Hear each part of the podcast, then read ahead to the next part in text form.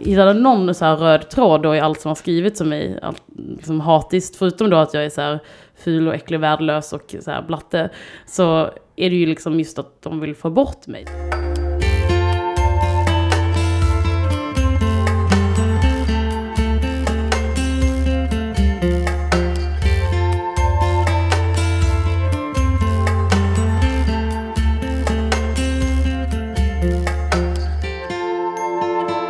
Du lyssnar på Kass och Krass med Cassandra Alm och mig, Ida Krasse.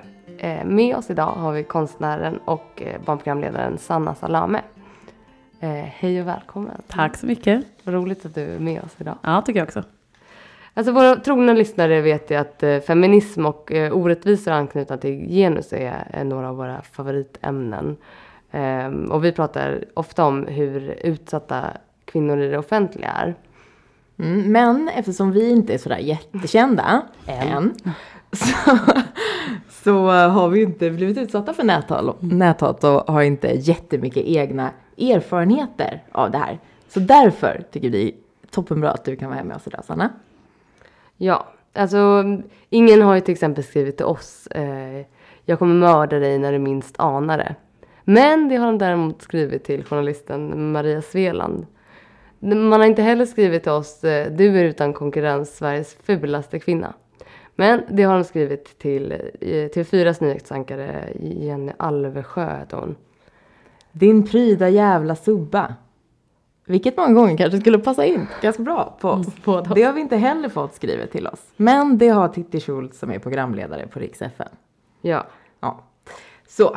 Än så länge så är vi relativt förskonade. Men det är inte du, Sanna. Du vet hur det är att få de här människorna om halsen.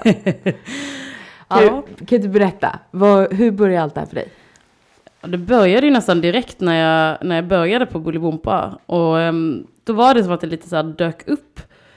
Faktiskt ganska ofta var att folk, dels alltså antar då samma människor som startade de här trådarna, också ville så här på något sätt uppmärksamma för mig att de fanns. Så att man fick på något sätt då.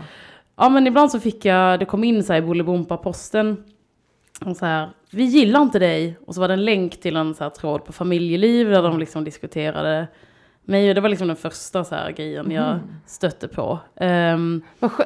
De ville verkligen pocka på, för det har man ändå som en föreställning att, så här, att det skrivs i det fördolda. Men de ville verkligen pocka på din uppmärksamhet. Alltså jag tror ofta, det här att det, liksom, att det pågår det fördolda i liksom, eller jag tror ofta när man pratar om näthat så är det som att folk tror att så här, ja men näthatarna sitter i sin ända av liksom samhället och pysslar med sitt näthat och liksom programledarna i någon annan ände och märker inte av någonting, men så är det ju inte liksom. Det de vill är ju i slutändan att tysta en, för att det var ju, om jag liksom hittade någon så här röd tråd då i allt som har skrivits om mig, allt, liksom hatiskt, förutom då att jag är så här ful och äcklig, värdelös och så här blatte, så är det ju liksom just att de vill få bort mig. Så här, hur ska vi få bort henne från tvn? Hur ska vi få henne alltså, det är ju inte så här, det är inte bara, det finns ju en agenda liksom. Sen att den kanske inte är så här jättevälformulerad eller så här extremt liksom uttänkt, men det är ju definitivt så att de vill ju att man, de vill ju att man ska må dåligt liksom. Och de gör det fortfarande med tanken om att de själva inte säger det rakt ut. Alltså du vet ändå inte vem de är. Nej, liksom. Nej men precis. Så alltså, men jag fick ju ett mejl som var, alltså trots den här 40 sidor långa flashback-tråden till trots, så kan nog det här ändå vara det mest bizarra jag fick. Då var det liksom ett mejl direkt till min SVT mejladress. Där det var en pappa som var så här, jag förstår inte, hej, så här började mejlet, hej, jag förstår inte hur du kan få lov att synas på tv, min dotter som är så här gammal skriker av skräck varje gång du dyker upp, bla bla bla, använder sådana här 2-3 rader om hur hemskt jag var, och sen bara, med vänliga hälsningar, och så hans namn, och jag bara, nej. Och man bara, jaha, okej, tack. Eller liksom man bara, så tack för dina synpunkter. Vem är det som är boven i dramat där liksom? Ja. Alltså, hur kan man ha en sån syn på att felet skulle vara då att du är i rutan, inte att det är han som inte kan uppfostra sitt barn och ge den liksom bra värderingar, eller vad man ska säga. Och att det är som att det var liksom en så här samhällsupplysning, att han bara liksom, ursäkta, är du medveten om att du, alltså vet så här, och det liksom, så var det ju när Kakan Hermansson till exempel, när hon ringde upp sin sin näthatare.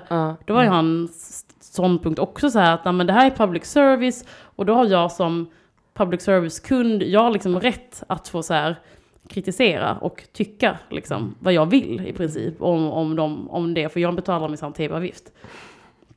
Så det är liksom som någon slags samhällsupplysning de sysslar med då, vad som vi vet. Svarade du på mejl? Nej, det är liksom väldigt svårt att svara på sådana mejl. Man är lite så här, jaha, nähä. Och det är också liksom just den här konstanta så här pockandet på uppmärksamhet liksom. Ja, man vill inte...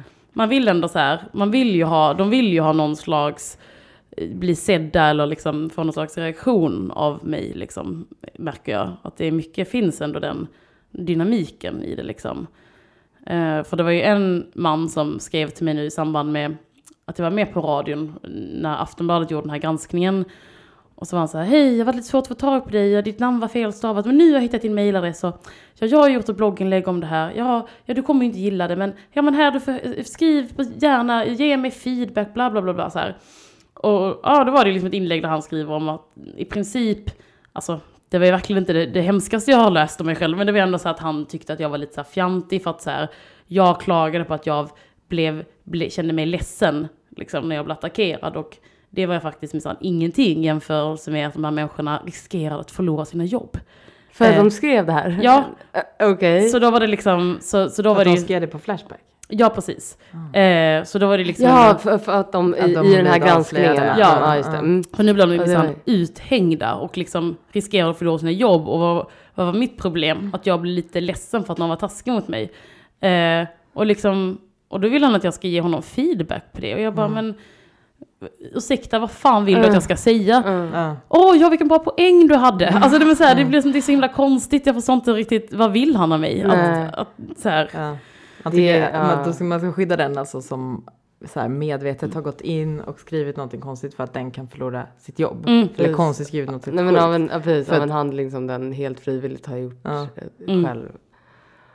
Fan. Hur skulle du säga, vi sa ju lite skämtsamt här i vår superspontana på att, att det är män snarare än människor som gör det här. Vad har du för upplevelse av det? Det känns ju som det finns ett tydligt mönster. Sen absolut finns det ju kvinnor också som kan vara extremt hatiska liksom. Och just så när det gäller utseende tror jag kvinnor kan vara väldigt liksom elaka mot sin egen sort liksom. Men det är ju väldigt ofta, eller i min erfarenhet i alla fall, så initiativtagarna har på något sätt alltid varit en man liksom. Sen kanske kvinnor har hakat på så här, men det är väl, känns på att män känner sig att de har den friheten. Det är liksom, det är så här som alla män. De tycker alltid att de är värda att lyssna på liksom. Det är väldigt självklart för dem att om de har en åsikt då ska minsann folk veta det. För att... Precis. Oavsett om man ber om den eller ej liksom, så ska den fram. Men också för att de män är vana att få, alltså killar, små barn är vana att det är så också. Ja, men när de säger någonting så lyssnar man liksom. Ja. Så och det, man har sin så här, självklara plats i en grupp. Eller sin självklara rättighet att ta en plats i en grupp. Exakt. Men så är det ju inte för tjejer. Tvärtom så kommer fokus istället på att det är så gulligt än att man säger en intressant tanke. Ja, eller att man ska vänta på att få frågan är väl det som ens upplevelse som tjej. Att man förväntas inte slänga ut sina tankar, utan så här, är det någon som har frågat dig om vad du tycker? Ja, det, men också man förväntas ju inte att ha en så här, man förväntas sig att kunna svara på någonting och ha rätt. Alltså man ska kunna ge rätt svar. Ja. Men man förväntas ju inte att tycka och tänka någonting. Nej, man vågar ju inte säga någonting om det inte är så uppbyggt. Alltså det är väldigt mycket, precis, det är väldigt mycket tyckande. Ett svar på en fråga typ. Ja. Snarare än att det är, man får själv vara liksom den personen som kanske skapar en debatt eller tycker något provocerande. Ja. Och då när man fortfarande resonerar, alltså att man bara, jo men jag tänker att det kan vara så här. Medan liksom en man kanske bara så här är det. Punkt. Och liksom det tycker jag kommer, alltså känner igen redan från liksom skolan och från universitetsvärlden liksom, att man kunde ju sitta på så här föreläsningar och liksom lyssna på så här utlägg av snubbar i liksom 25 minuter när de i princip bara såhär mansplaining deluxe liksom, när de bara såhär upprepar allting som såhär, antingen föreläsaren redan har sagt eller som redan har stått i den här texten som vi alla har läst och man bara, men ja, cool story bro liksom, vi har alla som sett samma sak som du liksom, men tack för att du tog det en varv till liksom. Exakt, men det värsta nästan i den situationen, det är ju, tycker jag då, att läraren eller professorn eller vad man har ofta såhär bekräfta personen som säger det då. Alltså någon fåtal gånger så har jag haft folk som bara, ja precis, det där stod ju i boken. Ja. Så jävla skönt. Ja. Men oftast är det ju inte så, utan tvärtom att den bara pushar på den här oftast killen liksom. Ja men verkligen.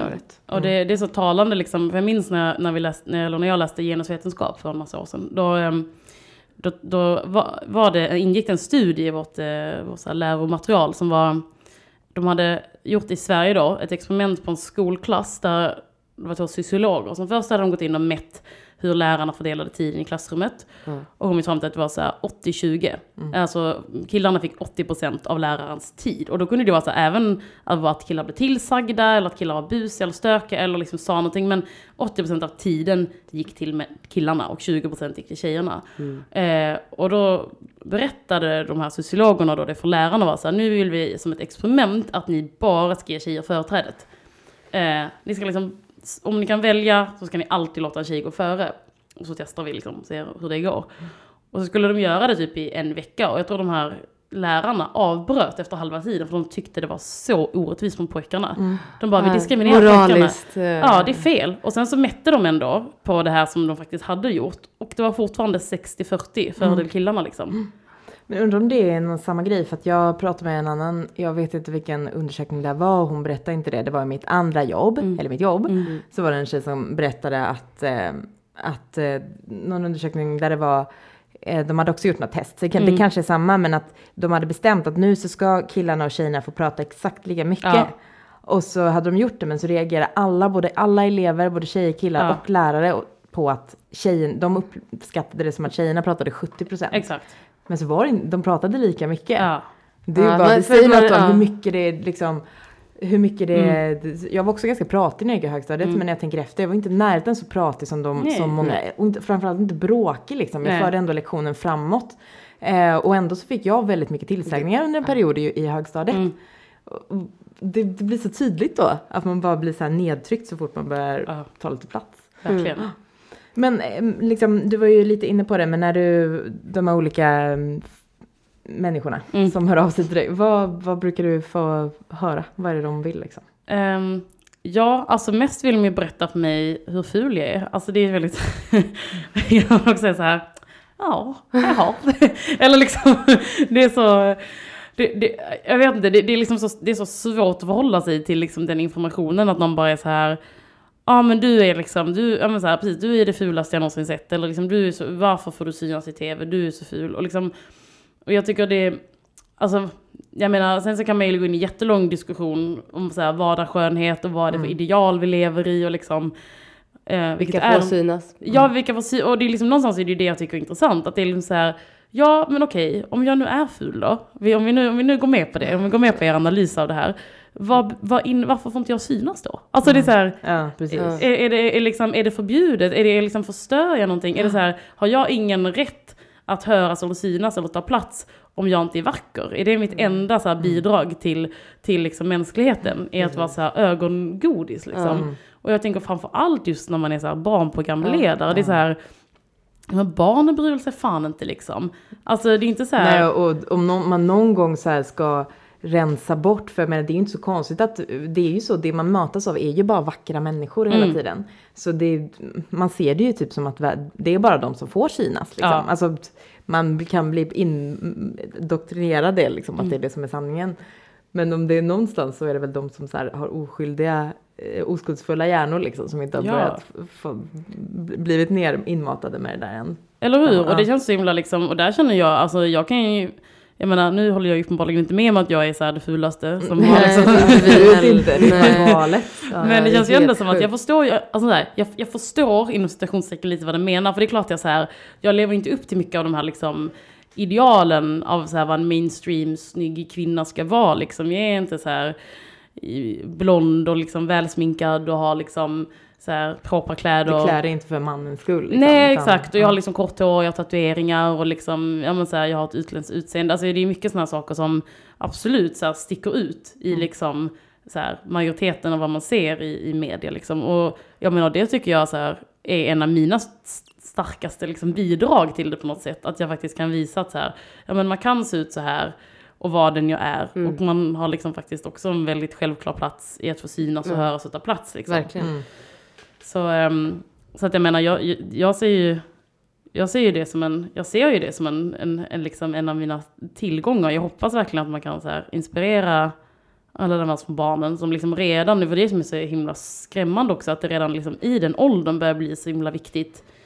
Påtagligt. Ja, att det är så här, utseendet blir liksom mer och mer i fokus. Jag menar, nu ska man inte så här skönmåla sin egen uppväxt, men jag känner ändå att så här, jag menar, jag gick i mjukisbyxor i mellanstadiet. Alltså det är så här, det var liksom faktiskt en ganska stor icke-fråga hur man såg ut ganska länge. Alltså visst och klart så här, folk kunde säga, ditt hår är konstigt. Alltså sånt där hör man ju alltid, men det var liksom inte det här att man skulle vara, man ska inte vara vuxen eller nej, eller kvinnlig eller snygg på det sättet liksom. Och det känns som att det verkligen är en grej nu. Precis, att det känns som en sån timla. Det har jag också tänkt på. Jag har varit så här, jag tror vi har pratat om det också förut. Vi hade ett avsnitt om mode så här.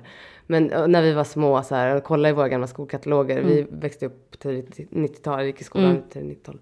Och så här, folk har uttvättade såhär ridtröjor och såhär Mimmi och men vissa såg ut som små prinsessor, såhär jätteomoderiktiga, och andra har liksom bara tights och en urvuxen gammal uttvättad t-shirt eller man ärvde kläder så här. Och det är frågan såhär, fick vi vara liksom mer barn eller liksom obrydda, eller var det ett mode? Det är också så här svårt att jag brydde mig jättemycket om vad jag hade på mig. Gud, ändå så här, önskade mig Buffalo liknande skor eller så här, men fortfarande resultatet var fortfarande pretty bad liksom. Men ändå absolut att det känns som nu som att så här, barn är en liksom den vuxna spegelbild av sig själv och så här i små. Det är som tillbaka till 1800-talet när liksom barn hade på sig miniatyrversioner av vuxna kläder. Alltså nu känns det som att det är så. Ja, liksom just det här. Alltså jag blir verkligen så lite illa till mods när man ser så här en tjej som uppenbarligen är så här 10-11 års åldern och liksom går runt i så här höga klackar och bara liksom är så här, man ser att hon, alltså jag tycker att det är så här läskigt, för liksom jag tror inte hon riktigt, att man, eller vem som helst i den åldern, riktigt förstår vidden av vad det är man går runt och symboliserar. Det är liksom en extremt sexuell vuxen estetik som har en väldigt liksom tydlig så här, ett väldigt tydligt syfte liksom. Alltså, att attrahera. Ja, och vilket är liksom helt okej när man är vuxen och så här självvalt liksom. Självvalt och står för sin sexualitet och är så här, nu vill jag visa upp den här featuren liksom på mig själv. Men liksom när man då så här går runt med det som 10-åring så bara känns det så här, men nej. Men det är också attrahera, men också typ, alltså jag hittar inte ett ord, men typ förlama liksom, eller vad man ska säga, förhindra. Exakt. Att jag menar, barn som har typ kläder som man inte bara kan röra sig, det är ju problemet för oss också. Jag tycker det är skitjobbigt att vara med i tajta jeans liksom. Gud, men jag har det ändå. Alltså, men så här, killar kan så klaga över att deras jeans är så tajta och de är inte närde så tajta generellt liksom. Så nej. Jag menar, jag kan ju inte så här, nu klär jag mig typ jämt i mjukisbyxor eller tights. Men barn som är klädda i tajta jeans och kanske lite högklackade skor och en topp som måste sitta på plats liksom. Hur förändrar inte det hela sin syn på vad man kan göra med sin kropp? Exakt. Inte bara hur den ser ut utan också sitt verktyg. Liksom. Ja, men också att betydelsen av klädsel, alltså så här, att det inte bara är någonting som ska förbrukas och någonting som fyller en funktion som är så här, den här är skitbra att leka i. Utan om klädseln blir liksom väldigt betydelsefull så ska man också vara försiktig med den. Och att det hämmar den, och inte bara hur den sitter utan att den får absolut inte bli smutsig eller den får inte gå sönder. Eller så här. Jag tror att det också kan spela sådana saker. Men du Sanna, som alltså utomstående som inte har stått framför kameran och inte i barnprogram, det är lätt att tänka själv att det är en skyddad verksamhet, för alltså, att kvinnor i det offentliga är väldigt utsatta. Det är någonting som är liksom allmänt känt egentligen, och så här, bara nu senast med hur Alexandra Pascalidou blir påhoppad i Ring P1 och till den grad att hon funderar på att liksom lägga av och så. Men det, som utomstående så kan det vara så här, så tänker man att ja, men Bolibompa, det måste ändå vara en skyddad verksamhet. Mm. Just för att det är för barn och så här. Hur reagerade du på det? Att det liksom visade sig inte vara det så fort? Ja, verkligen. Alltså jag gick in och var väldigt övertygad om att så här, liksom, herregud, vem orkar bry sig om hur barnprogramledare så ut? Alltså, och just för att programmet är lite så här mjukt och snällt och liksom vi så här är där för att roa och så här, liksom stimulera deras barn. Så kände jag, men det är så här, det är väl ganska uppenbart att jag inte är här för ögongodis. Så att det var väl lite av en chock liksom. Jag tror mycket så här, det som när jag pratat med andra som har blivit utsatta för samma sak, jag tror det man alla känner lika, som tar en hårdast på något sätt, att det är så extremt hatiskt. Alltså det är liksom inte bara så här att någon inte är nöjd med vad man har gjort eller hur man ser ut. Det är liksom så här, det är liksom avsky på en nivå som man bara är så här, hur orkar ni ens uppbåda allt det här hatet mot människor som ni aldrig ens har träffat och som faktiskt inte har gjort er någonting. Alltså faktiskt, förutom att så här ha fräckheten att dyka upp i er mediaström. Liksom. Mm. Ni kan ju faktiskt bara stänga av om det är så hemskt. Mm. Alltså, men det är liksom, det känns så, det är så oproportionerligt liksom. Mm. Och man blir ju så här, alltså just alla de här åsikterna. Alltså det är som att folk utgår från att man, alltså det här är väl en klassisk liksom så här sak man går igenom när man är känd, men folk utgår från att de känner en. Okej, liksom, på vilket sätt har det sig? Ja, men det känns som att folk har så här helt absurda teorier om allt som händer i mitt liv. Alltså det var ju väldigt så här, till exempel då, i den här Flashback-tråden så finns det en väldigt lång diskussion om min dialekt och liksom halva gänget då tycker att jag är så här obegriplig grötig skåning som så här borde förbjudas att prata innan jag har gått igenom en så här rensning av min dialekt. Okay. Medan andra halvan då är så här, hur jag hör min Sanna att hon har försökt arbeta bort sin skånska och hon har svikit sitt arv och hon försöker bli en så här riktig stockholmare och så blir det för alla skåningar som jobbar i media, de försöker anpassa sig. Och jag bara, men jag har bott i Stockholm i 5,5 år. Vad ska jag göra? Alltså det är liksom ingen så här medveten strategi när jag bara så här, nu ska jag sluta prata skånska för att så här, för att passa in liksom. Och alltså det är mycket såna grejer där folk och jag liksom den här texten som jag skrev då, till Inte en främling då, liksom, då tar jag upp så här att det är väldigt homogent i så här Stockholms innerstad. Man ser väldigt få människor som har liksom en annan etnisk bakgrund. Och då var det ju någon som hade skrivit så här, bara, jag har minsann googlat dig och du bor på Stora Essingen och liksom, men åk ut till så här Norsborg om du vill se liksom, det här, jag bor minsann i förorten och där finns det så här. Och jag bara, alltså det är inte som att jag, alltså det är klart man kan googla min adress. Och jag bor på Stora Essingen, jag bor i så här ett kollektiv som jag liksom inte, ett hus som ingen av oss som bor i kollektivet äger. Alltså så, liksom det är inte så här, jag är inte liksom Krösus som sitter på en stor villa och bara så här, Två, liksom hela poängen var ju också så här, de finns, man ser inte de här människorna in och stan, och det gör man fortfarande inte. Nej. Även om de är ute i Norsborg i stora, liksom stora grupper, och det är väl lite det som är problemet. Men det är så mycket så här, det är nästan man blir så här, men gud, förlåt, har ni inget bättre för er om att sitta så här, teoretisera över liksom om jag har sagt bu eller bä så här om saker. Och det känns också så, alltså det är jätte självklart fruktansvärt för dig liksom. Men det känns också så himla fruktansvärt för deras barn. Ja. Alltså de har föräldrar som sitter och kollar på Bolibompa. För det är ju inte folk som inte... Sen är det säkert massa som lägger sig i de där trådarna. Som bara, här har vi någon att snacka skit om. Jag googlar på Sanna. Ja, det är hon. Men så tycker man massor. Man har ingen aning. Men när många sitter uppenbarligen med sina barn och kollar på det här. Liksom, vad har de för så här... Hur pratar man hemma där? Ja. Det är hemskt. Och det är hemskt för när man tänker på så här framtiden. Att vi så här kämpar för att det ska förändras. Och man tänker ibland att men det händer ändå saker. Och så sitter folk upp för sig sina söner och döttrar sådär. Liksom. Ja men verkligen. Och det var ju liksom det som blev så... Just när den här händelsen som jag pratade om då i... Ja, du kan berätta lite om det, om det är någon som inte har läst den. Precis, jag skrev ju jag blev ju tillfrågad redan innan det här hände av en stiftelse som heter Inte en främling, som är en del av tidningen Vi, och som har så här berättelser som de publicerade en gång i veckan från någon som då så här på något sätt stod utanför normen. Det kunde vara så här folk med funktionsnedsättningar eller hbtq-människor, folk som var adopterade, ja, det var liksom en väldigt så här, brokig skara egentligen. Det enda vi hade gemensamt var att vi kanske på liksom, något sätt märktes av vårt utanförskap liksom. Och så bad de mig skriva en text och så tog det ett tag för mig att göra det. Och sen hände den här händelsen då på perrongen på Smalmstorg när det liksom kommer fram en liten tjej till mig och ska börja prata. Och det händer ju ganska ofta när man är Bolibompa-programledare liksom. Och det brukar alltid vara väldigt så här, fint och mysigt att liksom, prata med barnen. Så jag står ju där och är liksom beredd och bara så här, hej för dig liksom. Och hon bara, min pappa tycker du är jätteful liksom. Det var så här hennes så här opening line. Och då, vad kände du då? Ja, men man blir ju så här helt, alltså jag blir ju helt, alltså jag paff liksom.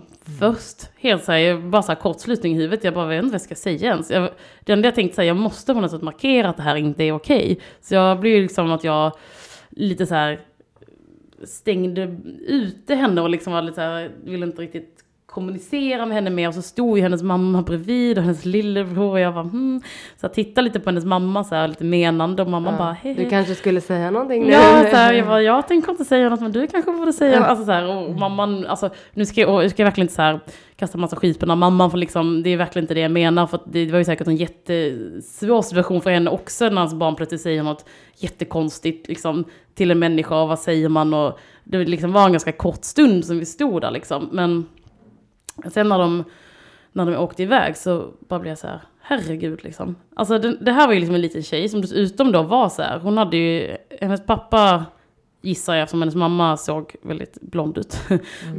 Så hon har liksom definitivt någon slags delat ursprung. Så på många sätt är hon ju ganska lik mig liksom. Och det här är liksom det hennes pappa vill skicka med henne ut i världen. Att det är så här, det viktigaste är att du är snygg och passar in. Och då blir man ju liksom helt så här mörkrädd liksom. Alltså, fan, alltså. Det är ju så här, för det, jag menar, det är ju där det börjar liksom. Och jag tänker ju jättemycket på det i Bolibompa, eller när jag var i Bolibompa, att liksom, jag menar, att jag verkligen inte ville vara så här, alltså inte så här liksom superuppenbart, men att jag ändå var väldigt så här, försökte vara väldigt så här okvinnlig liksom, att min så här, liksom jag inte så här tänkte så mycket på min kropp, utan jag verkligen försökte vara så här väldigt avslappad och liksom, jag menar, så här, satt jag ner och kom en valk så här, alltså jag försökte vara så här ganska ograciös och bara visa att man kan så här vara ganska ivig och knäpp och tokig även när man är som tjej liksom. Så då känns det ju, alltså, då blir det liksom i den kontexten också så att man bara, men det får du inte. Nej, men det får man inte. Nej, det är jättefel liksom. Var gullig för helvete. Ja, precis. Var snäll och gullig och liksom le lagom mycket så här. Så att ja, man blir ju liksom, man undrar ju vad de här föräldrarna, om de ens tänker så långt liksom. Jag tror, precis, det är också min tanke. Jag tror inte det. Jag tror att en sån, alltså jag tror att så många har ett tunnelseende eller ett tunneltänkande, att så här, men jag säger bara det om den personen. Det handlar inte om dig, lilla prinsessan. Nej. Eller så här, men att man inte kan se strukturen i att så här, men om det varje gång det dyker upp en kvinna som liksom skiljer sig från normen eller från så, och det kommenteras på ett dåligt sätt, att man inte fattar att det är så ett frö hos ett barn. Eller överhuvudtaget, som vi liksom också brukar prata om. Alltså egentligen överhuvudtaget kommenterar. Hur kan man så här, titta på barnprogram och kommentera någons utseende om det inte är liksom en clown som ser rolig ut eller så här, något som ska se ut på något sätt. En programledare behöver varken vara fin eller ful liksom. Nej, verkligen inte. Men du, det är ju många killar i Bolibompa också. Hur får de också typ den här typen av liksom mejl och hat och sånt? Nej. Kort svar. Alltså jag vet att Janko Kanvendo, han har ju fått en del liksom på grund av sin hudfärg. Han är alltså han är svart och det är ju inte heller poppis liksom. Nej. Känner du att, eller är det mycket kopplat till din bakgrund? Du är alltså min pappa är från Syrien, så jag är till hälften arab och hälften svensk. Jo, men det var ju liksom mycket det hänger mycket ihop, och jag tror liksom att det hänger ihop mycket, alltså på något sätt så här, mitt utseende och min etnicitet hänger ju också mycket ihop. För jag pratade med min bästa kompis som har bott i London i flera år. Hon är så här, hon bara, det här skulle aldrig hända här. Alltså här ser folk Folk ser ut på 1000 olika sätt här. Exakt. Det är liksom ingen som så här... Vi är inte så jävla vana med det i Sverige. Trots... alltså... Ja. Nej, precis. Vana eller vana. Men det får inte... Det är väldigt allt för homogent i medelbilden. Liksom, ja. Absolut. Det är väldigt lätt att sticka ut på, liksom, på fel sätt. Eller på rätt sätt. Eller så här. Ja, men, så att, ja, det gjorde ju mycket så här, ja men du är ännu en främling så här, i tv. Och man bara, jag är född och uppväxt i Sverige. Så alltså, det är liksom... Det är mycket slutsatser som kommer också med att man har ett annat efternamn. Då är man ju liksom per definition en främling som inte liksom förstår sig på den svenska kulturen. Ja, förlåt, fortsätter berätta om Janko. Ja, så att han har ju fått en del skit för liksom just av den faktorn liksom, och faktiskt så här, ja men en del hot liksom, för det är ju verkligen de två sakerna som näthatare älskar och alltså som sagt allting avvikande eller så här, som så upplevs som avvikande men som faktiskt ju egentligen är en ganska stor del av vårt samhälle liksom. Men alltså annars så tror jag eller som jag har upplevt det så är det ju att överlag att killar har ju mycket mer ett fripass. Alltså, och tjejer bedöms alltid på ett mycket så här hårdare sätt. Alltså, ja men du vet så här, killar kan för det mesta är det väldigt så här gulligt uppskattande. Folk tycker det är så härligt att liksom, killar gör barn-tv och de är så mysiga och fina och så här. Och sen kanske det är så här, någon gång liksom att man hör så här, men den där tröjan var inte så snygg. Men liksom, det är ju fortfarande så här, det är väl också lite märklig kritik kan man ju tycka, men det är ju inte om man kan jämföra så här att någon tycker att man har en ful tröja på sig. Och min andra kollega Nina, som när hon började på Bolibompa så hade hon alltid på sig så här ett par hängslor och jeans. Lite så här baggy jeans liksom. Och då fick hon jättemånga mejl som så här, jävla flata, varför går du ut som så här, ser du ut som en lesbisk så här i tv, vad är du det? Alltså, då blev det direkt där liksom mycket så här elakare tonen liksom. I det, vilket är så här, för ett par hängslor liksom. Att man kommer på att man så här orkar bry sig. Vad fan bryr sig? Om hon skulle vara flata. Alltså oavsett vad det... Ja, men det är hela tiden där man kommer tillbaka till. Man bara, jaha och... Alltså så här, om man nu liksom... Jag önskar nästan att jag skulle på ett sätt vilja liksom prata med de här människorna om det. Bara vara så här... Men om vi tar det här ett steg längre då. Alltså återigen det här. Vad tror ni konkret är resultatet? Varför är det här så hotfullt för er? Precis, det är det som är... Det som är så intressant när man tänker på det här. Alltså hur det kan gå så långt. Alltså så här, från att en sitter framför tvn eller vid radion eller vad det nu än är. Tittar och läser en tidning och så här tänker blir irriterad. Alltså hur det kan gå från det till att, så här, att sätta sig ner och skriva så här ett faktiskt hot eller så ett hotmail eller på en tråd eller så här liksom. Vad det är som är drivkraften hos de människorna liksom. Men att inte fundera över själv då så här, men varför blir jag så jävla provocerad av den här personen? Alltså att man inte kan analysera sin egen och förstå sina egna tillkortakommanden liksom. Nej. Det tycker jag är väldigt konstigt. Men och också alltså det som är varför det nu om som i det här fallet och det tror jag inte är unikt liksom att männen får inte alls ut alltså lite samma sak 80-20 liksom att kvinnor ska alltså så fort en kvinna syns så provocerar det så oerhört mycket mer liksom.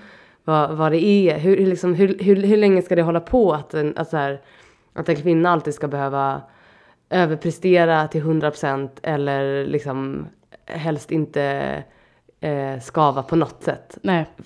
Utan att liksom man kommer liksom aldrig under eller okej då. Nej precis. Det är bara för vad. Ja. För att det är ju precis. Alltså att det är ju inte bara, det är ju också, det var vi inne på lite, men det är ju inte bara så här att för det mesta av de där haten är ju att om det handlar om utseende så brukar det ju ofta vara när man läser och så här, kollar på sådana grejer att det är så här, antingen så behöver man ligga med fler män eller så är man bara en jävla ful idiot liksom. Ja. Och det med att vara ful liksom, det är ju det egentligen är det ju, problemet är ju inte bara att de är fula. Eller jag menar, det är inte alls problemet är bara att man säger att folk är fula. Problemet är ju att det är utseendet. Det är inte, för att komma till bort, för att få bort det liksom, så handlar det ju om att ta bort ut, att det är ut, vi är bara, kvinnor bekräftas bara genom, generellt, genom sitt utseende liksom. Det är det som är problemet, att det hjälper inte, det var det vi var inne på, det hjälper inte att man så här, som förälder sitter och säger, åh kolla vad söt programledaren är, eller, nej, det eller inte att, det eller att är. Så här, för att jag kan uppleva det jättemycket att man bara får att, ja men om jag inte är snygg då har jag ju ingenting, för att jag får inte, liksom mina egna åsikter fick jag inte särskilt mycket beröm för när man var liten. Liksom, det var inte, det var det som var som liksom så här, alla lyssnade inte när jag började prata om ville säga någonting i klassrummet liksom. Exakt. Utan, alltså, nej, men det är så, man är ingenting utan att vara vacker också. Alltså man är så här, man är smart och vacker, cool och vacker och stark och vacker. Alltså, men det är liksom, men det är ingenting utan det där prefixet att man är vacker liksom. Vacker, nej. Och att det är också, alltså att det är ju klassisk grej man pratar om det mycket, men jag tycker det är så sjukt störigt med alla som så här, på Facebook och Twitter och nej, kanske inte Twitter, men Instagram framförallt och såklart att åh du är så fin och allting, och jag kan också falla in i det att man verkligen så här, åh, vad snygg varandras. Och man bara, du är bäst, det kan man ju säga. Men liksom sådana grejer. Men att man borde bara sluta med det. Ja. Speciellt med folk man inte känner. Alltså folk som skriver till kändisar så här, åh, du är så vacker. Ja. Liksom, bort. Att på något sätt utradera det värderingssystemet. Liksom. För det, så är det ju verkligen att så här, att...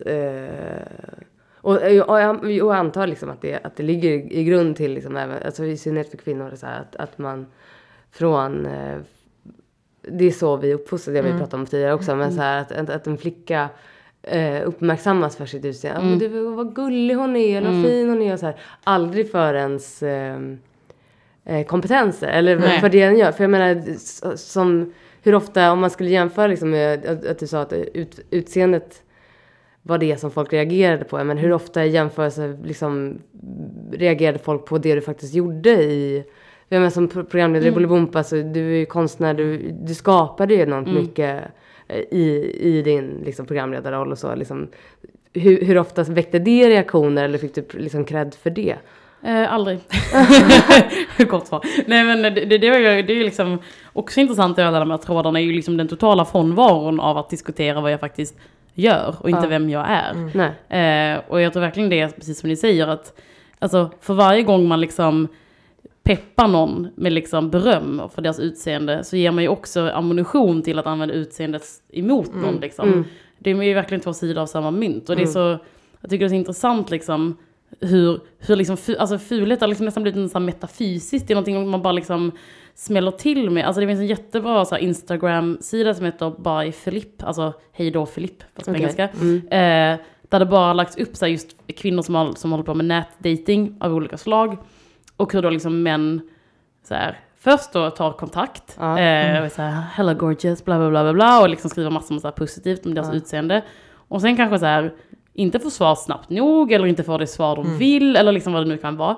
Och direkt är det så här, oh you fat ugly bitch, you lose 20 pounds, bla bla bla bla bla. Alltså, och där, då är det liksom där kvinnor de har kontaktat för att de tycker att de är attraktiva typ 20 minuter tidigare. Men när man vill liksom sätta dit någon, då är det så här, men du är ändå tjock och ful. Ja, liksom. Det ska du veta. Det är ju, så tycker jag att man alltid upplevt det. Att så här, det har vi också pratat om någon gång i den här podden, när man var tonåring. Att så här, jag blev... Tvärtom, att jag vågade inte... Jag typ ställde... Liksom, om någon kille försökte...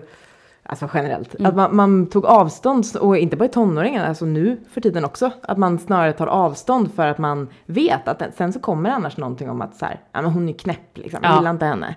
För att man inte har bekräftat det den ville liksom. Hon är så svår. Men vadå svår? Jag vill inte... Jag var inte attraherad av dig. Jag vill inte ha dig. Liksom. Nej, det var bara grej. Men jag tror liksom återigen det tillbaka till den där liksom självklara rätten. Att man, liksom, man har rätt att få ett svar. Man har rätt att bli, man har rättighet att bli bekräftad som man liksom. Och att då så här, hålla igen på det. Det är liksom en så här, då måste det bestraffas liksom på något sätt. Och det är liksom, alltså, och det är så typiskt som man ser nu med P3 Guldgalan liksom, när det var då massor med kvinnliga artister som sopade banan liksom, med de manliga, och jag menar det är ju inte kanske det vanligaste, om vi uttrycker det på det viset, i musikvärlden liksom. Ni bara kollar på Grammisgalan som var så här ett tag senare, men ja, men då var det ju direkt att Twitter-storm liksom, och allting handlade om att så här, oj, BMI på dem på Peter Gull, nu måste vi så här koppla in Biggest Loser och vilka fula skator. Och, alltså man bara, fortfarande så här, den totala frånvaron av att prata om så här, nej jag tycker inte de gör bra musik, jag tycker de är tråkiga, alltså nej. De är, ja, det är bara utseendet, ja, det är faktiskt... Det är så förminskande, och det handlar väl om att liksom, det är så intressant, i vad ligger det här hotet? Ja. Varför kan, alltså det är så, för det är så antiintellektuellt på något sätt. Alltså där, att ja, men som sagt, kritisera mig gärna. Alltså hur mycket som helst. Jag är liksom redo för det liksom, och det är intressant. Men istället ska man liksom bara såga fotknallarna och liksom via utseendet liksom. Ja. Och det var ju verkligen så att det var superinkvoterat, och är det Fi som har arrangerat den här festen eller så här, eller ja, det är så himla spännande vad, alltså, att är det en tid som liksom är det på något sätt, är det så här, är det tecken på att det går framåt och att det sker mer för att så här, att de känner sig mer hotade, eller liksom är det att det finns fler ställen att uttrycka på. Ja. Det känns som det är lite av varje där på något sätt. Så jag tycker absolut att det är så här, men det är positivt att de känner sig hotade, och jag tror liksom, ja, men precis som du sa, jag tror liksom mycket av nyckeln till varför man använder den här liksom språket är för att det är antiintellektuellt, för att liksom jag tror att nästan alla faktiskt, oavsett vilken så här samhällsgrupp man kommer ifrån, så tror jag att man liksom, som kvinna så har man det här instinktiva så här, oj, blir kallad ful, det är verkligen jättehemskt, alltså det är ju det, det är liksom, och man kan försöka distansera sig från det intellektuellt på något vis, men det är jättesvårt, och liksom, det känner jag så här, för mig har ju varit jättemycket av den resan jag har gjort liksom, med det här, allt det här näthatet. Jag kan ju säga liksom, de första gångerna man läste de här trådarna, det var inte roligt, alltså man känner ju sig verkligen ful liksom, alltså det är så här, det är inte kul, alltså det är inte, nej, det är inte man bara så här, skitsamma, jag är grym och cool ändå, alltså det är jobbigt, det är jättejobbigt att höra, och nu så har det väl liksom blivit så här, nu har det ju gått så många varv, så jag kan verkligen liksom se det som ett mer så här, som ett strukturellt vapen liksom, som används mot kvinnor liksom, men det är så här, det är ju precis som att säga, du är dum, du är ful, du är äcklig. Alltså, det är ju alla, det är alltid de där förolämpningarna som man alltså tar hårdast. För det finns liksom inget intellektuellt plan att argumentera på. Man bara, nej, okej, du tycker det. Ja, okej. Du är också ful. Ja, men det är så här. Och då blir det bakkaka. Och då har man ju liksom på något sätt direkt hamnat i underläge. Liksom. Precis. Ja, för det är någonting som en själv inte kan påverka. Och det är också det är ju okonstruktivt att bara säga en sån sak. Att någon är ful. Ja, men jag lyssnade på, inför det här avsnittet så fick jag tips om en annan podcast, This American Life. Jättebra. Väldigt bra. Och i ett avsnitt, alltså 545, jag vet inte om de har gjort så många, men det är, ja. Det heter så här, if you don't have anything to say, nice to say, say it in all caps. Och det har alltså, stora bokstäver. Precis, om du inte har något snällt att säga, säg det i stora bokstäver. Och det handlar just om trolls och så här, det är en amerikansk podcast där en kvinna är med i ett av inslagen, och hon har blivit näthat, hon har blivit jätteutsatt för näthat hela tiden, hon är journalist.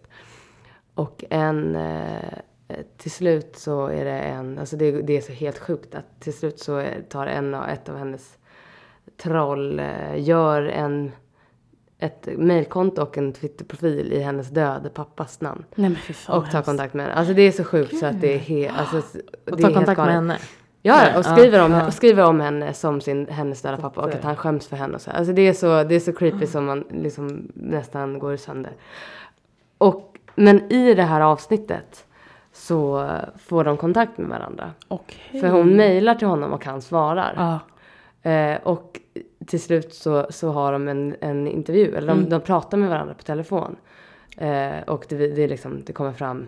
Mm. Han får berätta sin historia. Och så här, för att hon är genuint intresserad. Hur kan en person gå så här långt? Liksom? Mm. Hur kan en person hata mig? Alltså, så här. Mm. Och lyssna på det. Det är så himla starkt också i hennes liksom, reaktioner. Och vilja att på något sätt möter hon var så här, det här är första gången jag har fått kontakt med någon. Så här, jag vill veta hur du resonerar. Så här. Men det var ju de lite inne på också här i den här Aftonbladet varianten. Alltså hur har du ställt dig? Ska vi bara se vad det var först kanske? Alltså alla kriterier. Ja, men du vill du berätta? Ja, det är precis. Aftonbladet gjorde ju en granskning av just Flashback som forum. Och tog upp då liksom kända fall av näthat. Bland annat mitt fall då. Och liksom kommer ofta nästan i alla fall kontakt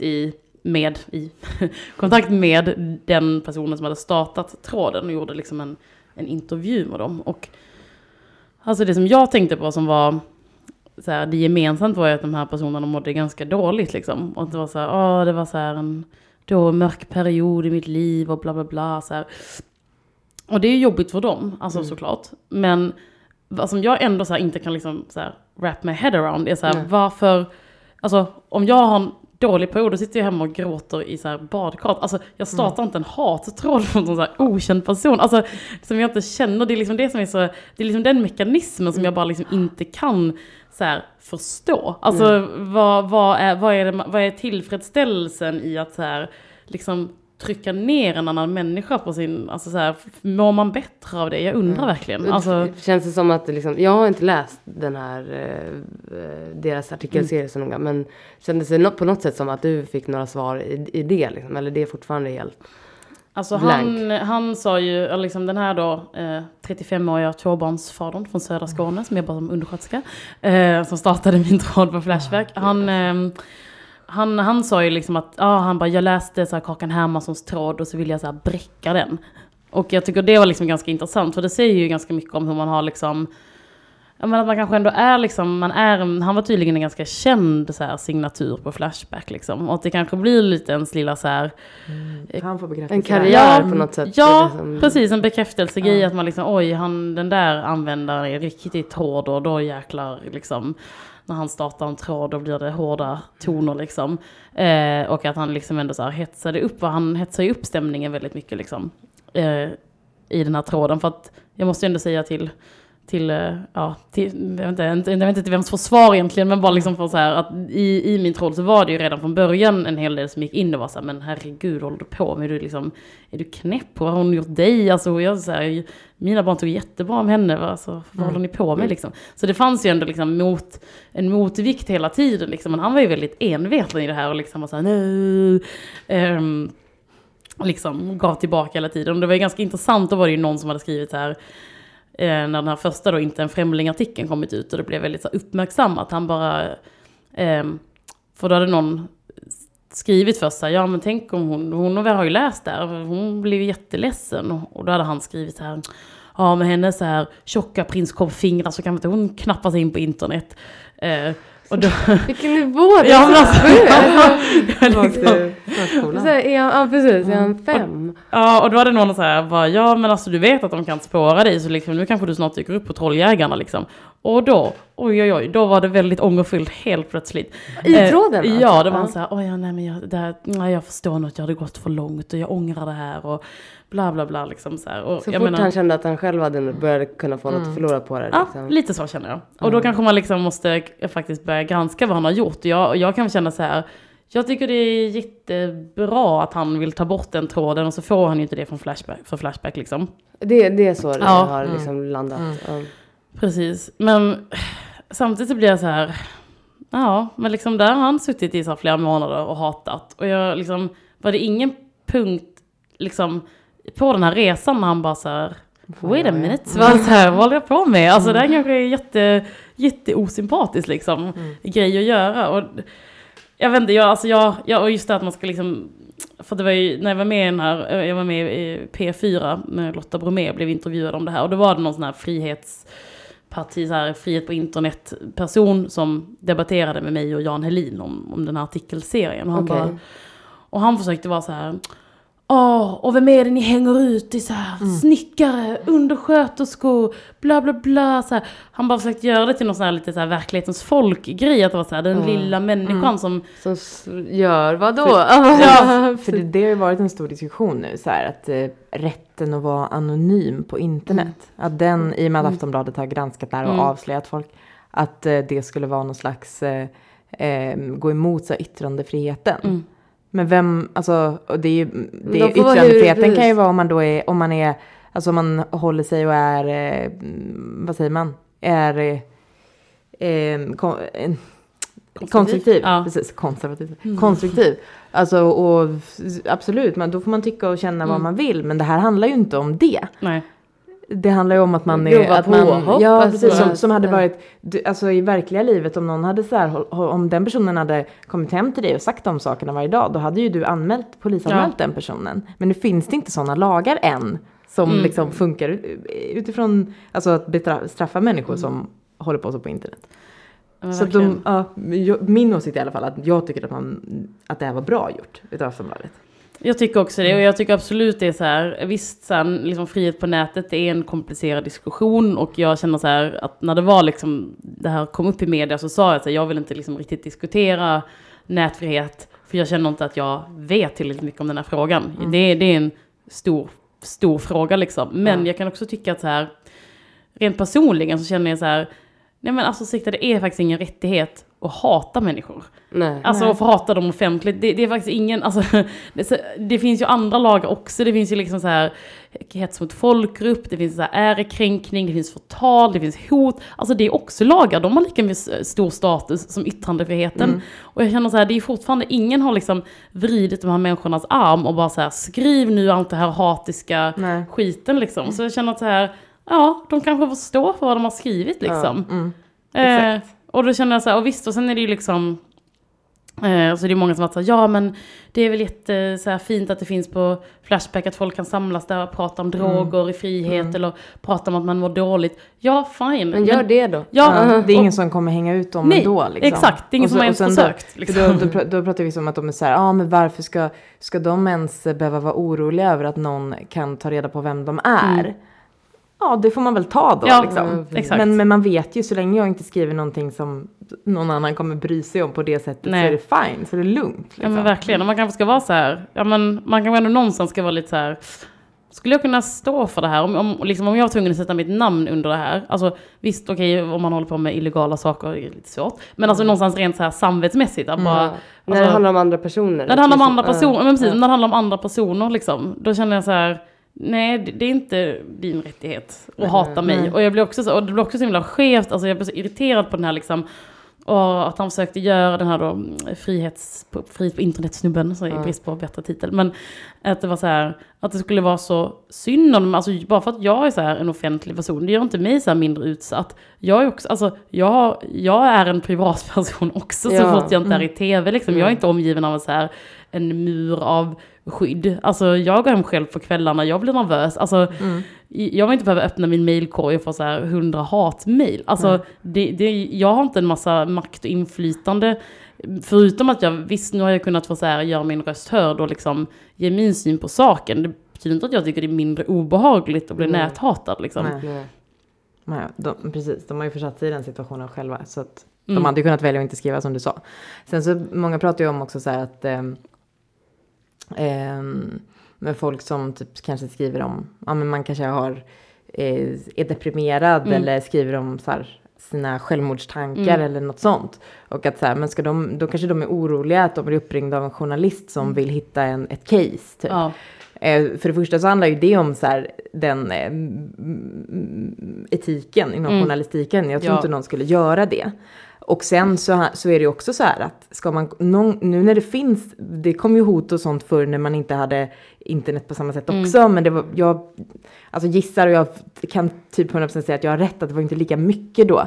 För att det var inte så enkelt. Sätta sig och skriva på papper och skicka in eller ringa eller sådär. Klart det hände, men jag tror inte på samma sätt. Och ska man på något sätt komma, som den här personen du berättade, han ångrar sig ju. Hade han från början vetat att han skulle bli uppringd av Aftonbladet, då kanske han aldrig hade gjort det här. Nej. Och sen om han sitter och tänker så i sin hemma i sin lägenhet i Skåne och pratar med sina barn om det, det är illa nog, men då har det i alla fall inte kommit ut i det där världen som också hänger på och du får inte veta. Exakt. Så ska man lösa det så... För precis som vi pratade om i början så är det är ju liksom inte bara text. Det är inte bara text som folk får förhålla sig till och tycka att det är bra eller dåligt, utan att, som du sa, att det har ett syfte. Och syftet är att förminska dig och kanske förhoppningsvis tysta ner dig. Eller få dig, men som Alexandra Pascalidou sa, att så här, överväga att sluta liksom, arbeta på det sättet för att det är för jobbigt. Och, jag menar, så då, i förlängningen är det ju inte bara så här, någons rättighet. Och så här, det är ju någonting, som handlingar som, så här, leder till konsekvenser och som har en agenda. Som på något sätt måste ta sig tur med. Som liksom är en liksom, demokratisk problematik. Om det är många människor och i synnerhet kvinnor då, som inte orkar liksom, utföra sitt jobb eller liksom ta den platsen som vi förtjänar i samhället. Liksom. Och jag tycker det är så konstigt just det här som du säger. Alltså när man pratar, eller de här liksom människorna som då försvarar näthat eller någons rättighet. Alltså, rättighet till att hata, eller vad man ska kalla det. Alltså, att man är så här, inte har någon analys överhuvudtaget. För att det är så solklart när man tittar på så här, vem är det som blir näthatad? Ja, men det är så här, det är kvinnor, det är etniska minoriteter, det är hbtq-människor. Alltså, facts liksom. Det är så här, det är där den största delen av hatet hamnar. Och det är liksom, det är vi eller dem som hela tiden liksom behöver stå ställning till det här och liksom överväga att lägga av. Är det värt det liksom? Ja men precis, och det är så här, och då finns det ju definitivt en agenda bakom liksom. Det är inte så här lite random hat så här, som kommer jämna skurar över liksom alla möjliga människor som syns i massmedia. Det är inte så det funkar liksom. Och det perspektivet känns så himla viktigt att hålla fast vid, att det är så här, det är inte, jag menar, för precis som vi sa innan liksom, vissa tanken är fri, man kan sitta hemma och vara så här jättesur på mig, jag menar visst, det gör man ju själv om man sitter där och tittar på Melodifestivalen och bara oj, vad har människan på sig och oj, vilken konstig text. Ja, men så här, det går, jag menar så här, det kan inte vara fördomsfria liksom. Nej. Alltså, det kommer väl aldrig bli tyvärr. Visst, så men, om någon visar upp någonting för en och är så här, då det är klart man kommer sitta och så här slentrian tycka om det liksom. Men det är ett extremt stort steg att just, ja men återigen, just att göra en agenda av det, att vilja så här få bort någon. Alltså, det är en ganska dramatisk liksom, åtgärd att vilja göra så här. Att man tycker att någon inte ska så här, få finnas i det offentliga för att de på något sätt då hotar en eller är fel eller liksom inte passar in. Det är liksom det är väldigt så här, det blir en väldigt så här, skev debatt när det blir någon sån här att det är små ensamma ledsna människor till stugorna som sitter och mår lite dåligt och skriver om så här mäktiga mediepersoner som att de så här sparkar uppåt, men det är alltså det är faktiskt de som sparkar nedåt faktiskt. Ja, det ska man, precis, det känns som en så här dimension som inte får glömmas bort. Men du Sanna, hur skulle du säga att om man ska säga spana framåt liksom, hur påverkar det här dig eller liksom hur i dina val? Alltså jag känner väl mer, alltså som sagt, det har ju varit en ganska så här lång process det här liksom, från att, men som sagt, jag tror min första reaktion liksom när det här började dyka upp var att jag blev väldigt ledsen, tog väldigt illa vid mig och skämdes liksom, för att man på något sätt så har man ju någon slags självcensur going on, att man bara okej, men det måste ju finnas någonting bakom det här drabbar ju mig hela tiden. Och att man liksom, även om man kanske inte ens riktigt formulerar det för sig själv tydligt, men det är liksom någonting som ligger där och skaver lite, att man bara, ja men det finns ju kanske någonting i det här någonstans, för varför skulle de annars? Alltså, och det är ju liksom tack vare att jag känner att jag har ett väldigt bra nätverk och jag har liksom så här, ja men familj och vänner så här, som har varit bakom mig och så här, tack gode gud att jag har en analys. Alltså jag är så himla så här, alltså du vet varenda dag man vaknar man bara tack gode gud att jag har en analys. För att annars det är ju så lätt som kvinna liksom just också att man internaliserar det är ju liksom, det är därför det här vapnet är så kraftfullt, för att man inte analyserar den kritiken hela tiden, och till slut så kommer man ju fram till att det är en själv det är fel på, istället för att säga det så här, det är samhället det faktiskt är fel på. Och jag känner att jag har landat ganska, och tack, ska jag säga också, tack vare allt stöd som jag faktiskt har fått från människor som började höra av sig när det här liksom kom ut. Och det är ju också sorgligt att det är så här, man hör väldigt sällan deras röster för någonting sånt här händer liksom. Och det är ju så saker är, men jag tycker ibland så känner jag att om lite mer nätkärlek skulle inte gå en miss faktiskt. Så att jag vill ju bara så här fortsätta peta det här på något sätt. Jag tycker ju mer jag liksom blir engagerad i de här frågorna, desto viktigare känns det att fortsätta så här represent och liksom ifrågasätta det här och fortsätta vara så mycket jag som jag kan på något sätt. Ja, mycket mer. Och det kommer det ju också vara. Men kan vi inte bara till sist så här, det kanske är svårt, men bara typ bena ut så nätkärlek, det kan ju vara en sak då. Vad liksom kan man göra? Alltså vi kan ju komma på det allihopa. Vad kan man göra för att det ska bli bättre? Ja, jag tycker man ska först och främst så tycker jag man ska prata om det. Alltså det är verkligen ingenting att skämmas för. Alltså, vem man än är och vad man än blir utsatt för. Jag tycker alltid man liksom kan se det mönstret att när så här, de som får den här skiten, när de liksom bara så här reser sig och bara fuck you liksom, du kan tycka det här om mig, jag tänker inte sitta och ta den här skiten.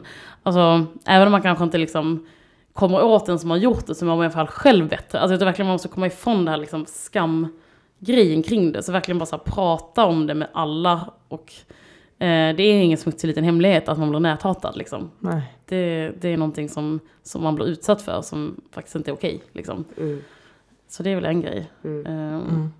Typ tänka, alltså också så här, lite nyttig självcensur liksom, faktiskt tänka igenom, ja men just där vi var inne på tidigare liksom, för man så där gör ju också bara snygg du är bla bla bla, alltså att man är så snabb och ger sånt beröm, man har tyvärr lite längre till att ge så här beröm som handlar mer om så här hur jävla grymma och kompetenta man tycker att folk är, och man kanske bara ska så här, jag menar det är så här, det är kul att sitta framför tvn och så här kasta ur sig dräpande kommentarer, men man kanske bara inte ska det. Alltså man kan bara ska tänka ett extra varv, för att det är så här, det gör faktiskt inte en till en bättre människa. Alltså man kan också alltid så här, man kan liksom skämta kärleksfullt och man kan skämta på ett ganska så hatiskt vis. Jag tycker det är så här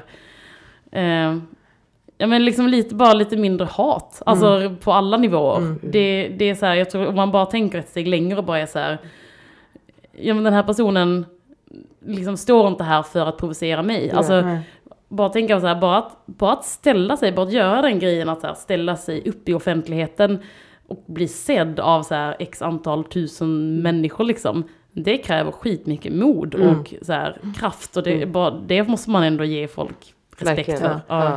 Men och att alltid kanske också så här vända det tillbaka. Så här, varför tänker jag så här? Ja, varför? Precis. Ja, och det, jag menar, det måste ju vi alla göra med olika saker. Och att ofta så kommer man ju fram till att så här, okej, men det är för att jag är avundsjuk. Eller för att jag känner mig hotad. Eller, för jag menar, då kan man väl aldrig svara så här, nej men hon är ful. Nej. Och det är fan för jävligt att hon är ful. Ja. Hon ska inte få vara där. Ja. Då måste man komma på att, men varför bryr jag mig om att hon är ful? Ja, exakt. Varför ställer det mig?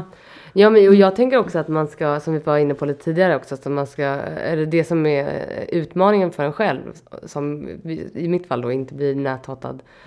Tack för det. Men och också inte heller näthatar. Så ni vet.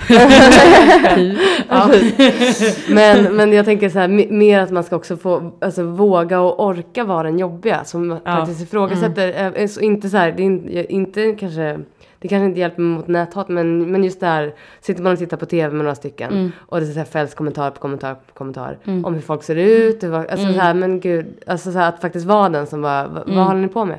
Eller så här, spelar någon roll, eller så här, vad har det, är det relevant? Eller så här, också i att så här, faktiskt så här, peta på, sätta fingret på hur ofta det kommenteras skämtsamt, eller så här, man kanske, att så här, att orka vara den som skapar dålig stämning och som liksom faktiskt så här, men skärper. För så är det ju så här, i vilket sammanhang man än är i, om man tittar på tv till exempel. så här, räkna hur ofta det är en kvinna som blir kommenterad om sitt utseende. Mm. Och hur ofta det är den manliga liksom, motsvarigheten som blir kommenterad. Och det blir liksom, även i medvetna kretsar så är det liksom påtagligt hur hård luppen är liksom, på kvinnor och hur vi ska se ut och bete oss och vara. Och då är det liksom både bland kvinnor och män som jag upplever det. Men verkligen. Mm, verkligen. Man kan ha...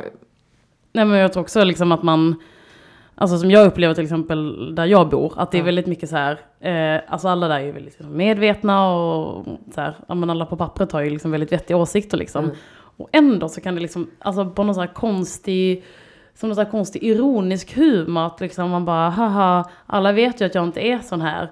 Så därför kan jag skämta om det här. Liksom.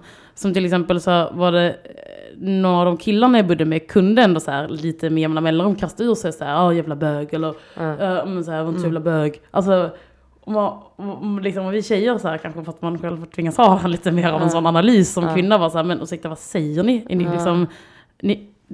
Ni fattar väl att det är inte okej liksom. Men de bara, nej vadå, så här, du skadar väl ingen liksom. Och då var det liksom och sen har det flyttat in en gay kille liksom i vårt hus. Mm. Vi bara, men varsågod. Ja, säg det nu då. Säg det nu då. Alltså, och kan man liksom inte så här, om man direkt känner det här, nej, det är liksom sådana där skämt är ju bara roliga så länge det inte finns någon närvarande som passar in i den kategorin. Ja. Och då är de inte roliga helt enkelt. Nej, men exakt. Och det är liksom, där kan man göra som lite så här lackmuspapper liksom. Skulle jag kunna dra det här skämtet? Skulle jag kunna dra det här bögskämtet om det var en bög närvarande? Skulle jag kunna så här, skämta om en tjock person på det här sättet om det satt en tjock person i rummet? Alltså 99% av fallet så är nog svaret nej. För så roliga är inte människor. Men alltså liksom, men det är så här, en sån här kultur kan ju bara uppstå i så här vakuumet av att det inte finns någon en representant för den gruppen där liksom. Och det tycker jag också att man bara kan tänka på, alltså hur pass snävt ens eget umgänge är, om det är okej att sitta och så här skämta om tjocka, homosexuella, mörkhyade, så här whatever människor liksom. Då kanske man ska liksom se till att ta in lite fler sådana i sitt liv liksom, för då har man nog så här nischat sig lite väl hårt liksom. Ja, verkligen. Och även om så här, och även om man tänker att det är någon konsensus och så här, men ni vet att jag är inte seriös här, så sprider det ju verkligen en väldigt märklig stämning. Alltså det gör ju, alltså, som inte är okej. Utan att verka allt för humorbefriad, men det är liksom jag tror verkligen att det är viktigt att tänka på. Ja, helt klart. Feministisk kamp är ju så här 50% dålig stämning. Alltså det är så här. Så, och det tycker jag så här, man verkligen är det så här, det liksom nästan är de mest konkreta grejerna man kan göra i liksom sin vardag, precis som du sa, var den jobbiga personen, och det är skitotacksamt och skittungt ibland och liksom var den som bara, men hallå, vänta nu. Men samtidigt så också att man så här själv också mår bättre av det i slutändan, för att det tar ju också energi att sitta och så här tänka på det här. Att man bara sitter och så här, shit, nu sitter de här och drar det här skämtet. Oj, det här känns inte okej. Och sen man ändå så här, svälja, nej, inte förstör stämningen. Men liksom, det är de som har förstört stämningen som säger det här skämtet från början. Ja, visst är det så. Och sen också, alltså det är lätt för oss kanske att sitta så här, för jag tycker det är skönt att vi bara är tre tjejer som pratar om det här. Men det är ju såklart, det hade varit intressant också att ha en kille ibland. Men, och det här, du kommer prata om, det har vi ju ibland. Men jag menar liksom, det jag ska säga nu, kanske killar inte riktigt håller med om. Men det finns också ett ansvar verkligen, tycker jag. Hos, alltså speciellt hos, jag känner väldigt många, som du sa, medvetna människor och många medvetna killar som på pappret har skitbra åsikter, men man fattar ju inte själv, och det är inte konstigt att man inte gör det, men det är ännu viktigare att analysera sig själv liksom. Så här, kanske, men fan, jag pratar ju hela tiden. Ja. Jag kanske ska vara tyst nu. Exakt. Ja, och mina idéer är ju alltid, jag får alltid fram mina idéer, men hon sitter och verkar så här lite nervös varje gång hon berättar sina idéer. Eller lite osäker. Varför nästa gång så tänker jag vara tyst liksom. Jag kanske ska ställa en fråga någon gång. Ja, precis. Undra lite saker. Ja, alltså att... Ja, jag förstår att man som kille känner så här, vadå, varför ska jag? Jag är ju jättemedveten och tänker på de här sakerna jämt. Men det handlar inte bara om att vara medveten. Det är en jätteviktig sak att vara medveten. Men man ska också leva upp till det. Försöka leva upp till det i alla fall. Agera, inte bara tänka liksom. Nej, och det tror jag är så här jätteintressant. Eller jag läste någon blogg häromdagen som jag tyvärr glömt. Men just det handlar om så här barnfostran liksom. Och det stod så här, ja men... det kvittar liksom hur mycket vi uppfostrar våra så här små flickor och ta plats och vara starka och säga ifrån, om man liksom aldrig uppfostrar killar att stå tillbaka och vara tysta. Alltså, det är ju liksom hela tiden det här igen att liksom, det är jättebra att tjejer lär sig att ta plats, men det är också samtidigt att skjutsa över hela ansvaret på kvinnor hela tiden. Alltid. Mm. Det är liksom... Tjejer ska inte ha rosa. Nej, exakt. Alltså, nej, precis. Exakt. Det säger mycket. Ja, men det är ju verkligen så. Verkligen. Och att det måste handla om att mötas på mitten. Mm. Alla kan inte gå över till... Det kan inte bli 200%, utan det måste mötas någonstans på mitten. Ja, det där är väldigt intressant. Och också så här, nu är ingen av oss förälder, men det blir ju verkligen påtagligt så här, när ens kompisar börjar skaffa barn och sådär. Hur en ska bete sig. Också gentemot det. För att det är verkligen i graden hur man beter sig mot barn. Liksom.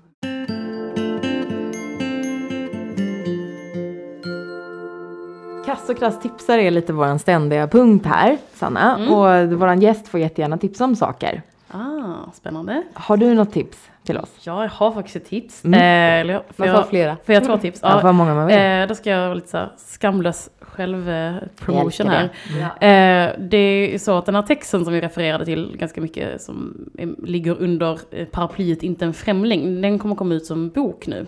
Som heter Inte en främling, som släpps den 12 mars. Och då är det så här samling av alla de här texterna som då getts ut under ett års tid i en antologi. Den kommer finnas att köpa i bokhandlar. Det är faktiskt väldigt många bra texter och liksom en väldigt bra present just att ge till någon som kanske behöver lite breddade perspektiv på saker. Så köp den. Och sen så ska jag även... Jag kommer faktiskt med i Tendens den 11 mars och prata just om mer specifikt om utseende och något som kallas haloeffekten, som är just så här hur snygga människor alltså tillskrivs en massa andra positiva egenskaper.